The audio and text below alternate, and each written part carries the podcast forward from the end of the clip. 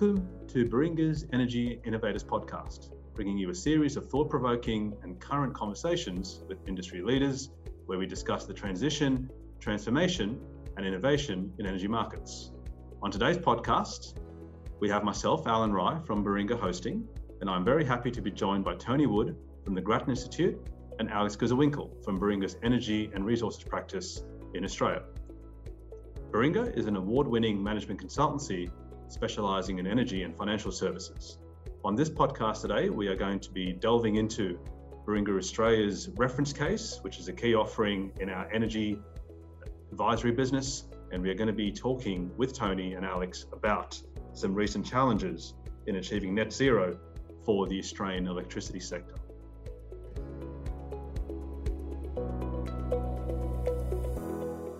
Well, thank you, listeners, for uh, tuning in to Baringa's latest podcast.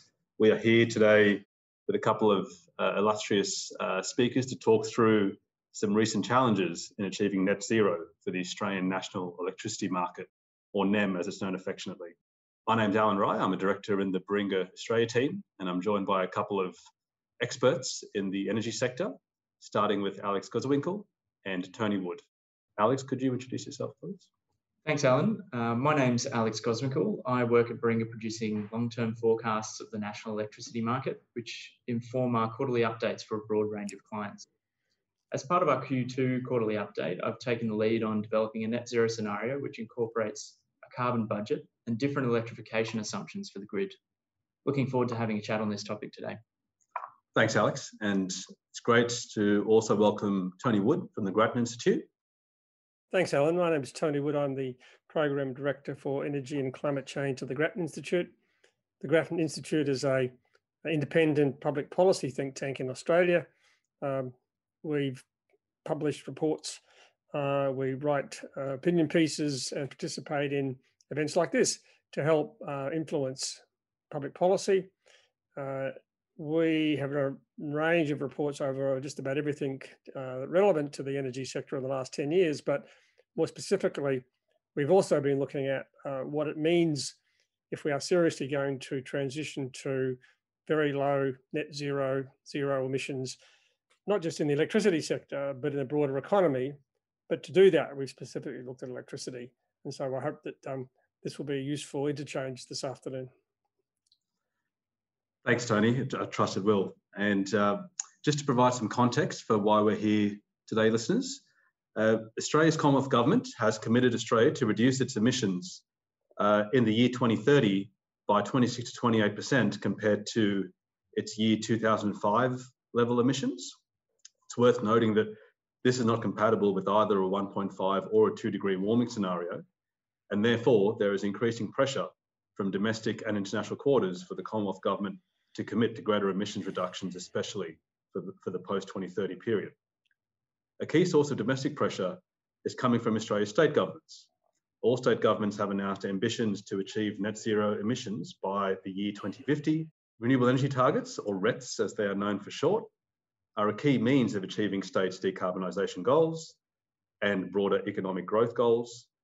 And recent developments um, are what we are here to talk with you about, in particular challenges with achieving these net zero trajectories. So with all that said, this podcast provides Baringa's and Grattan's perspectives on some of the challenges we face, and we will talk about these challenges over the next few minutes with you. If I can turn now to Alex to talk through some of the recent developments and some of the challenges with meeting uh, renewable energy targets and net zero. So, from the net zero modelling that we've been doing here at Baringa, uh, one particularly sticky issue we've come across is the role of coal fired power stations in creating carbon lock in within the electricity sector. So, carbon lock in refers to the inertia of carbon emissions due to physical, economic, and social constraints, all of which are, of course, relevant for the coal industry due to sunk costs associated with physical assets, the economic ramifications of a messy coal exit, and the social impacts uh, from the loss of skilled employment. So, the NEM's coal fired power stations are responsible for a vast majority of the electricity sector's Scope 1 emissions. Some of these were built in the 70s, some were built as recently as the 2000s. and operating these power stations to the end of their technical life, which is typically 40 to 50 years, would likely result in decarbonisation being required, uh, potentially at a higher cost, in other sectors of the economy, or indeed could risk overshooting carbon budgets. The subject of early coal closures is an understandably difficult one for state and federal governments to navigate, and recent actions taken by state governments actually seem to contradict their policy position on climate ambitions. So, a couple of recent examples I'd like to discuss are in relation to recent actions taken by the Queensland and Victorian state governments. So, in Victoria, the state government has recently come to a confidential agreement with Energy Australia to fix the closure date for the oldest and dirtiest coal fired generator in the NEM, Yallourn Power Station. And this deal sets the closure date for Yallourn out at 2028, which, according to some analysts, may actually be extending the plant's operation beyond its economic viability due to increased fixed operations and maintenance costs as the plant gets older uh, and becomes less reliable, as well as its exposure to negative spot prices due to its operational inflexibility. In Queensland, the CEO of Stanwell, which is a state owned corporation, resigned soon after uh, suggesting that higher renewables penetration may actually lead to changing operating behaviour of their coal fired assets, which is seemingly at odds uh, with the government's position. The state government has also reaffirmed their commitment to coal generation by supporting the replacement of the recently destroyed uh, turbine at Callide C rather than looking at alternatives. And so these actions don't seem compatible with the net zero targets which have been set by all states, um, and certainly risks back ending emissions mitigation or indeed missing climate targets entirely. Great, thanks, Alex. Um, Tony, as as our as a Victorian in this podcast, uh, keen to get your perspective on uh, what the Yallourn experience uh, tells us about state uh, net zero targets. Uh, it seems like quite a contradictory step uh, to be prolonging the life of a, a brown coal-fired power station. What's your perspective on this? Well, I think, Alan, that what you can see is that governments, state and federal, are trying to manage a transition from a system dominated by these coal-fired power stations that Alex has been talking about to one that's effectively sees their exit. And the prospects of a government's managing that process precisely are zero. And so what they're going to do is thrash around for a while, trying to both get them to close early, but also not get them to close too early almost inevitably they'll get that partly wrong. Best we can hope for is they don't get it too wrong in the wrong direction. So we could end up with slightly higher costs. The chances of being able to project that what physical problems are going to occur with these plants as they are older and as external circumstances put more pressure on them both financially and physically is also impossible. So the best governments can do is try and design their uh, policies to ensure that we don't have um, rapid, unexpected closure of coal-fired power stations because that would cause problems. But equally, we have to have very clear forward projections of emissions reduction obligations to ensure they do exit. Now, once you've got that in place, I see no reason why the markets can't solve that problem. I think the bigger concern is governments are going to try and solve it for the market, and the chances are we'll end up with problems. And that's why I think uh, you know investors um, in any of these technologies should be nervous. And, and Tony, do you see there being a contradiction between having coal plants staying on the system and renewable energy targets being met? Is that, is that a circle that can be squared? Look, I think the answer is yes, um, but you've got to be very clear how you do it. What you don't do is have an accelerator and the brake at the same time. What you do is say, we want to have um, a level of emissions reduction and we want to make sure that and a level of reliability. And within those two parameters, we let the market work out what gets opened and what gets closed in what sequence. The chances of being able to precisely coordinate when the last coal exits and they and their balancing renewables enters is is almost certainly impossible. Um, so I think the only answer is for governments to step out of trying to do that, but I put the overall arching parameters in place and then be confident that there are mechanisms inside these markets to deliver what they're worried about. Um, and to some extent stop worrying about it because there's a political concern, which I understand, that no minister wants to be energy minister when the lights go out. So they're more concerned about trying to put in more renewables, for example, ahead of the closure of coal-fired power stations. And then they get worried, oh my goodness, that's going to cause the coal-fired power station to close too early. We won't be ready. And so we better keep them open a bit longer. Now that is clearly going to cause a real problem if they do that. So that's why I think the only answer, if we're going to get this right, is for governments to step back. My suspicion is that's not what's going to happen. My suspicion is we're going to end up with a bit of a mess for a while, and hopefully we can trans uh, we can trans we can transition to that future without major problems of reliability. We may end up uh, being unable to avoid um, some degree of higher costs in the process. I guess my particular concern with this agreement between Energy Australia and the Victorian government is that it potentially puts the state um, on a pathway that's no longer aligned with the two degree warming scenario. So, obviously, brown coal power stations are very emissions intensive, um, and there's three in Victoria. Um, and the, the modelling that Baringa have, have produced in, in the reference case shows that this agreement, as we've interpreted um, actually displaces investment in renewable energy and displaces uh, lower emissions generation, generally speaking. Um, so it's my concern that these kind of policy decisions are being made outside of the framework of, of state-based renewable energy targets or, or any with any carbon budget in mind. Um, do you think there's a need for a sectoral decarbonisation pathway to be defined for each state and for the economy so that the state and federal governments can make these decisions while actually taking into account the carbon trajectories and our alignment with uh, current and, and, potentially future Paris and, and subsequent COP agreements? Well, I think that would be ideal, but I think it's almost zero probability of happening um, because the political decision makers are not driven by what they sometimes say they're driven by, they're driven by other particular political issues in a sense. And so it's not unexpected in a sense, although it's disturbing, that governments can have two or three, even three different policies which are fundamentally contradictory.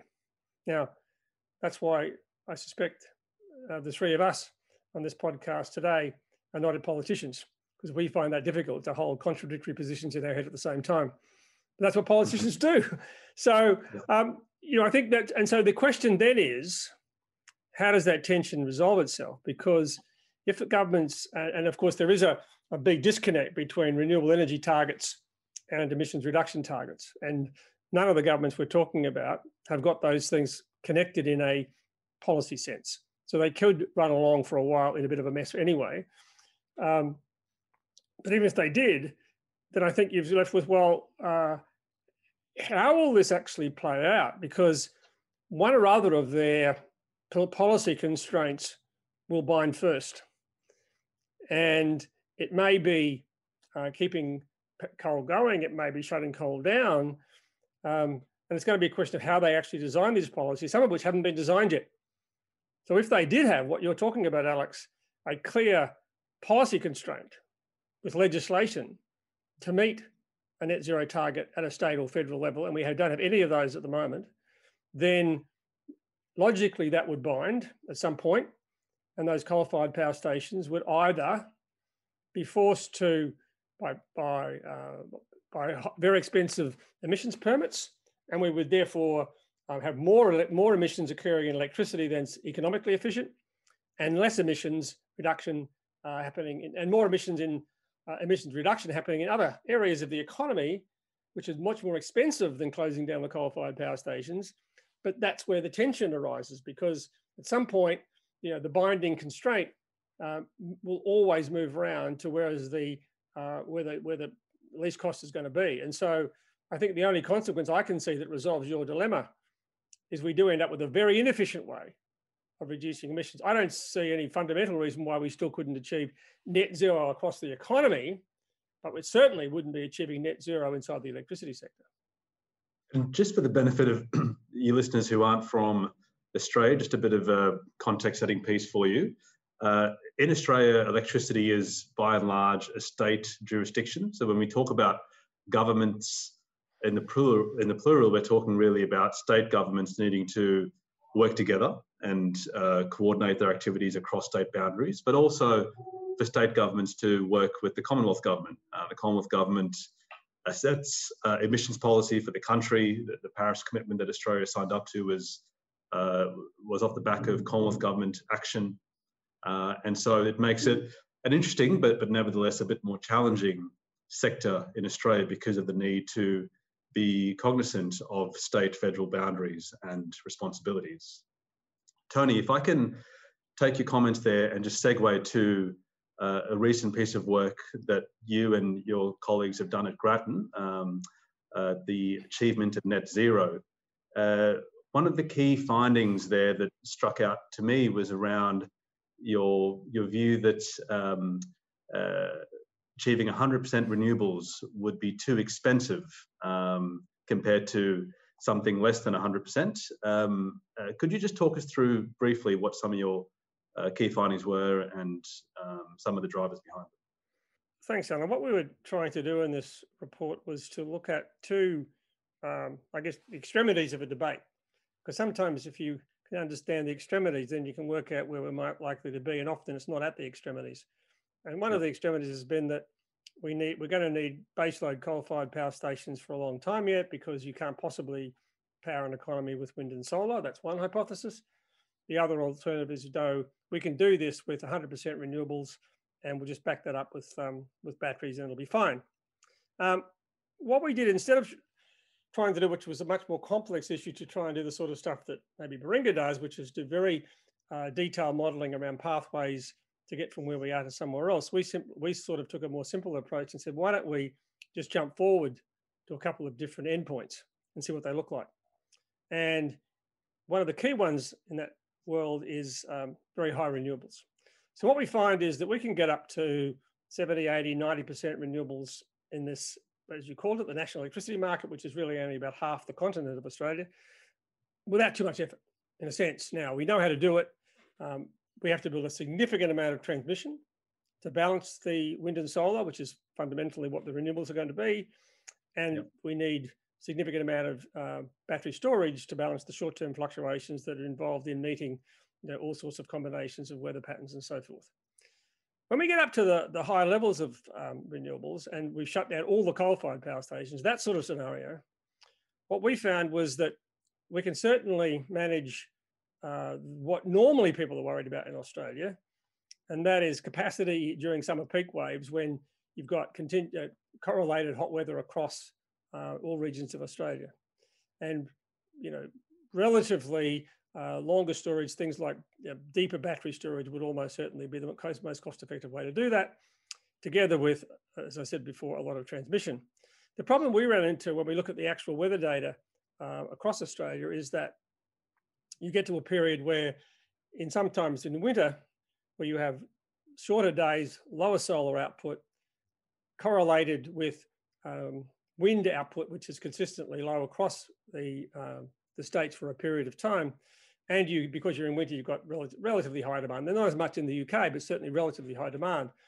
And what you find is that even with very high levels of renewable energy, wind and solar, across that with very levels of high levels of transmission, you can end up with a two-week period when you're nine gigawatts short. Now that is a really hard problem to solve physically and financially. And mm. And for example, one of the biggest projects that have been talked about for deep storage in Australia would be a project called Snowy Hydro, which is 2,000 megawatts, um, which could last at full capacity seven days. Now, you'd need nine of those to be able to cover the problem we're talking about. We don't have the physical system to do nine of those. So, in our, our conclusion was look, we can get on with this job and get up to very high levels of renewables without any major impact on reliability, price, or emissions reduction. As we get to the last 10% or so of emissions in the electricity sector, we have to be, in, and in the meantime, we may find solutions to push this up to 94 or 95%. Um, in, the, in the immediate term, as we can see it, what we probably would do is use gas with offsets. Now, That's not the perfect solution. There may be other technical solutions that we come up, we develop in the next 20 years. But our conclusion was trying to do 100% renewables, thinking we're going to get there with what we know today, um, would be um, unrealistic. And therefore, we should take that in the context of the way we develop policy. Very interesting. Very interesting. Alex, keen for your perspective on the net zero work that, that you've been doing at Baringa and um, what some of the key findings are there for our listeners. Yeah, so absolutely, uh, we've we've found similar um, issues once we get to very high levels of renewables penetration. Um, we we model Snowy 2.0 in our long-term price forecast. Obviously, that's not, as you've said, quite enough to balance uh, those renewable energy droughts, which tend to happen in those winter periods where you have high electricity demand for heating, uh, coupled with shorter uh, daytime hours, so less solar energy to charge and pump. Uh, also coinciding with those very low wind, um, very cold and very low wind days. Um, one of the points I will make, however, is that Australia is blessed with quite uh, a, a, wide geographical range um, with, or at, least within the NEM. Um, we have interconnected transmission lines all the way from Tasmania, uh, South Australia, all the way up to far north Queensland. Um, and we do have some variability in particularly the wind generation. Obviously, solar is going to be inherently correlated.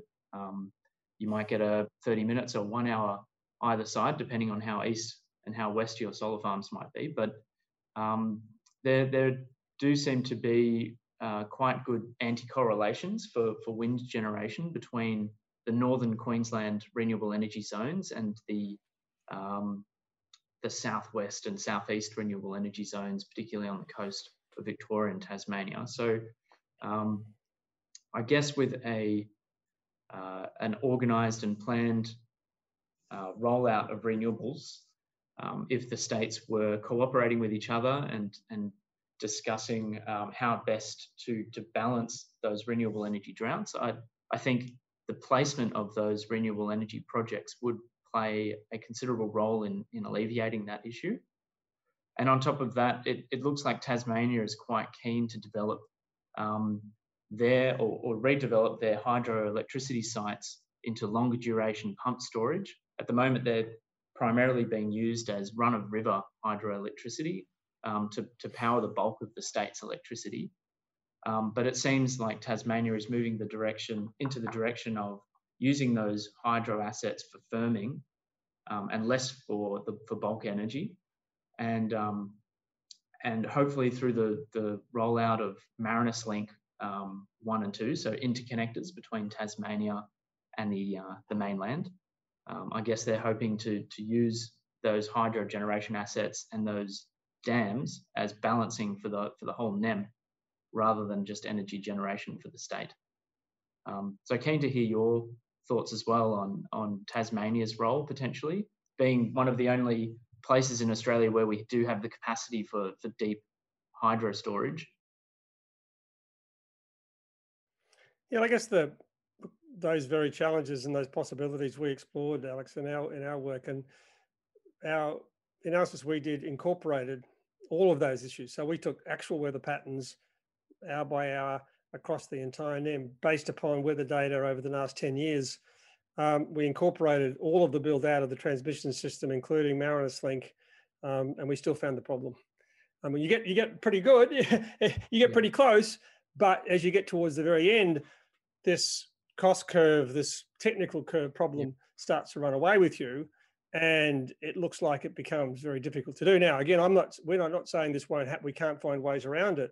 Um, but it's hard to see how we can find economically effective ways around it. And of course, we also know, and this is common across the world, I think, not just Australia, that uh, it's not unusual for companies and industries and governments to be talking about, well, we'll just, this is what net zero means, right? We'll just um, go as far as we can with reducing emissions and then we'll offset the rest. Now, that becomes really difficult if everybody's trying to offset because the, the offset market is not that deep or liquid and it's probably going to be bloody expensive. So I think that doesn't, while that is a possible safety valve, it's quite difficult, I think, today to see what the safety valve might be. Now, whether or not you could have serious amounts of um, hydrogen storage, whether you could actually seriously look at carbon capture and storage um, and fossil plants, I don't really know. But I do know that all of those alternatives are really expensive. Like they're not, we're talking broadly system delivered costs of power of the sort of, you know, 100 to 120 dollars a megawatt hour. We start seeing costs in 200 and 200 plus, and that's just not going to work politically. So I think the challenge is, um, as we've looked at it, uh, very difficult. And I think uh, from what I've heard you say, the, the possible safety valves that you've talked about have already we've already incorporated in that analysis. And you know, I, I just um, as I said, we we just ran out of uh, alternatives in terms of the overbuilding renewables, more storage, trying to reduce demand, more flexibility. None of those provides enough to be able to deal with the um, particular problems you find. Um, and, you, and as you say, you've described the circumstances you're trying to solve for exactly the same way we saw it. Tony and Alex, I think one of the things we can all agree on, certainly in reading the Go for Net Zero work as well as our Baringa reference case report, is the need for inter and intra-regional uh, network investment um, to tap into the resource diversity, uh, but also to enable uh, for sharing of capacity, generation capacity across state boundaries. Um, just segueing now, Tony, to I guess the, the, the call to action for state yeah. governments in terms of what they should be doing to minimize the cost of achieving their renewable energy targets and more generally transitioning to net zero. Keen to get your perspective on what they should be doing that they aren't doing, what are the things that they are doing now that they shouldn't be um, for our listeners? Look, I guess um, beyond being confident we can go a long way down the path of reducing emissions without impacting cost and reliability, um, we need to get on with that game. It'd be better if we could coordinate that, but just keep doing it. Um, the other big issues are one of them you just referred to, Alan, that is the importance of the interconnected system um, for exactly the same reasons Alex was talking about. As you get up into you know 60, 70, 80% renewables across Australia, the, the economic value of that transmission system just increases. Now, we've also seen actually in the last couple of weeks on the east coast of Australia, the value of having the interconnected system as well, because um, a major power unit in Queensland went offline. Queensland yep. went from being normally a net exporter to a net importer pretty quickly, and that's important. And that will become more important in the future. So I think it's been what that means for me is that any government in Australia, state government, in the way you described, Alan, who thinks they can go it alone, is simply wrong. And they need we need to recognise the value of the interconnected NEM and make sure that we develop, plan for, and develop that system in a way that really does go alongside the aspirational renewable energy and emissions reduction targets that states have. And that comes to the other important point, I think, and that is that if you think about emissions across the economy, what we need to be, what we should be doing is addressing the emissions which are relatively low cost and for which we understand the technologies today first, and then gradually doing the things that are more expensive and harder later. I mean, the, yeah. the technical term is follow the marginal abatement cost curve. Unfortunately, where we are at the moment in this arrangement is we put so much effort on electricity, we may be chasing the last few percents of emissions in electricity, which become really expensive, and not chasing enough of the cheap emissions reduction opportunities in other sectors of our economy. So the other thing I would desperately look for our uh, governments, both state and federal, to try and work together on is an economy-wide carbon policy. Now, whether it's a carbon price or a carbon tax or any other mechanism, I don't care all that much. But what we do need to do is get a degree of coordination across the economy. Otherwise, again, the risk isn't that we can't reduce emissions. The risk is we actually do it in a way that's much more expensive than it should be. And we will regret that, I think. Tony, we don't have time, sadly, to tap into the dark art that is state federal policy coordination, but certainly keen to get your, I guess, elevator pitch on how that could happen, given we've had a few uh, false starts, uh, the National Energy Guarantee, and a few other things that some of our listeners from outside of Australia wouldn't have ever heard of. And uh, it's probably for good reason that they uh, haven't heard of it. Um, how would we how would we sort of achieve that from your perspective, or how could we start to achieve? Yeah, I guess it's worth pointing out, particularly for listeners who are not in Australia, that um, the major federal government opposition, uh, the Labor Party, doesn't have a clear solution to this issue either. So it's not, it's, a, it's actually a, a problem for both of the major parties to sort out how they would do this. Yep. But one of the biggest problems is the lack of coordination between state and federal governments. So, you know, climate policy basic is, in, in, in, a conceptual sense, at least, in an international political sense, political sense, absolutely the responsibility of nation states. But what we found in Australia is because the national government hasn't had a clear, credible climate policy, the states have decided to step in, and that's where it gets messy. There's a term that we use in Australia called cooperative federalism. And unfortunately, we practice that more in the breach than in the observance. And so what we have is a situation in which it's not working very well. There have been a couple of attempts to try and put in place a, a common approach across the economy. Um, they've mostly failed because of politics. So my, my suspicion, Alan, is that in the short term, this isn't going to change. And we could wish it would, but it's not. I think what will cause it to change, what we can do is other things. We can certainly be making progress in the right direction with appropriate policies, and we can go a long way in the electricity sector, even if it's not perfect.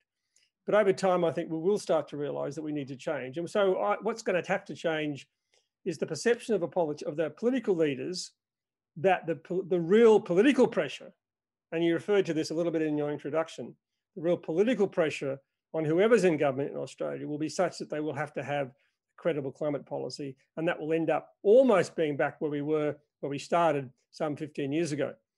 Sometimes it takes a long time to get back where we started and then realize that's where we were in the first place.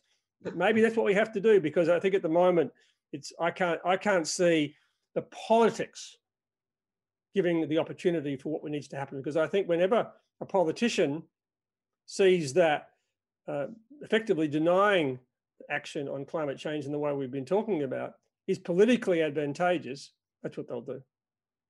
Tony, your comments bring to mind the Winston Churchillian expression that you can trust Americans to do the right thing after they've tried everything else. Perhaps that's the same for energy policy in Australia. But I might turn now to Alex and ask you, Alex, to get your and Baringa's perspective on what states should be doing to minimise the cost of transitioning to net zero. As I as I mentioned before, I think it's important that states work together on this issue, and, and you've said something along the similar lines, along similar lines of uh, don't go it alone because you won't you won't do it uh, in a least cost effective way. Um, I think it's important for the, for our listeners to um, learn about uh, the Australian Energy Market Operator um, and their role in in this transition as well. Um, they're playing an increasing role in developing a long-term strategy for decarbonisation and and meeting electricity demand. It's called the Integrated System Plan. Highly recommend uh, having a read through. Um, and this is becoming uh, a bit of a guideline for states um, in this transition um, out of coal and uh, into renewables. Um, and I think this is becoming a, a, bit of a proxy for a federal level um, renewable energy and environmental policy or carbon reduction policy. Um, and it seems that states are, are beginning to pick up um, pieces of, of information from the integrated system plan um, and, and incorporate that into their policy. So a really good example of that is the New South Wales government's uh, roadmap, where they're now legislating renewable energy zones um, uh, in line with the integrated system plan, um, and also uh, helping to fund transmission projects, so transmission augmentations, both within the state and between states. And so I think that, as we've discussed, is, is really key to this net zero and um, emissions reductions uh, trajectory, is, is that co cooperation on a uh, interstate level um, uh, with an overarching uh, NEM-wide plan to help decarbonise and replace coal-fired generators as they come offline. Great, thanks, Alex. And I think with that, uh, we, we can look to wrap up. I've, I've certainly been encouraged by the last few minutes of our podcast listeners. Um, the the echoing of the need for coordination and the, and the echoing of the need for uh, investment in the right types of technologies, both generation and uh, network investment. Um, and I look forward to the day when, when Tony Wood is the Energy Minister uh, for Australia and can set policy that is in the best interests of, of Australians. Um, Uh, but in the meantime, we will have to do with, uh, with, with where we are. And uh, I thank you, Tony, for your perspective and, and your participation in the podcast. We have certainly benefited from your insight and your wisdom, and Grattan's participation in this is very much appreciated. Uh, and I thank you, Alex, as well, for joining us. Thanks, Alan. Thank you for listening to today's podcast. Please hit the subscribe button to keep up to date with our latest podcast releases and hear more from Baringa and our energy innovators. If you have a question or a comment about the podcast or would like to learn more about Baringa, please email us at energypodcast at baringa.com or visit our website, which is linked in the podcast bio. Thanks again for listening.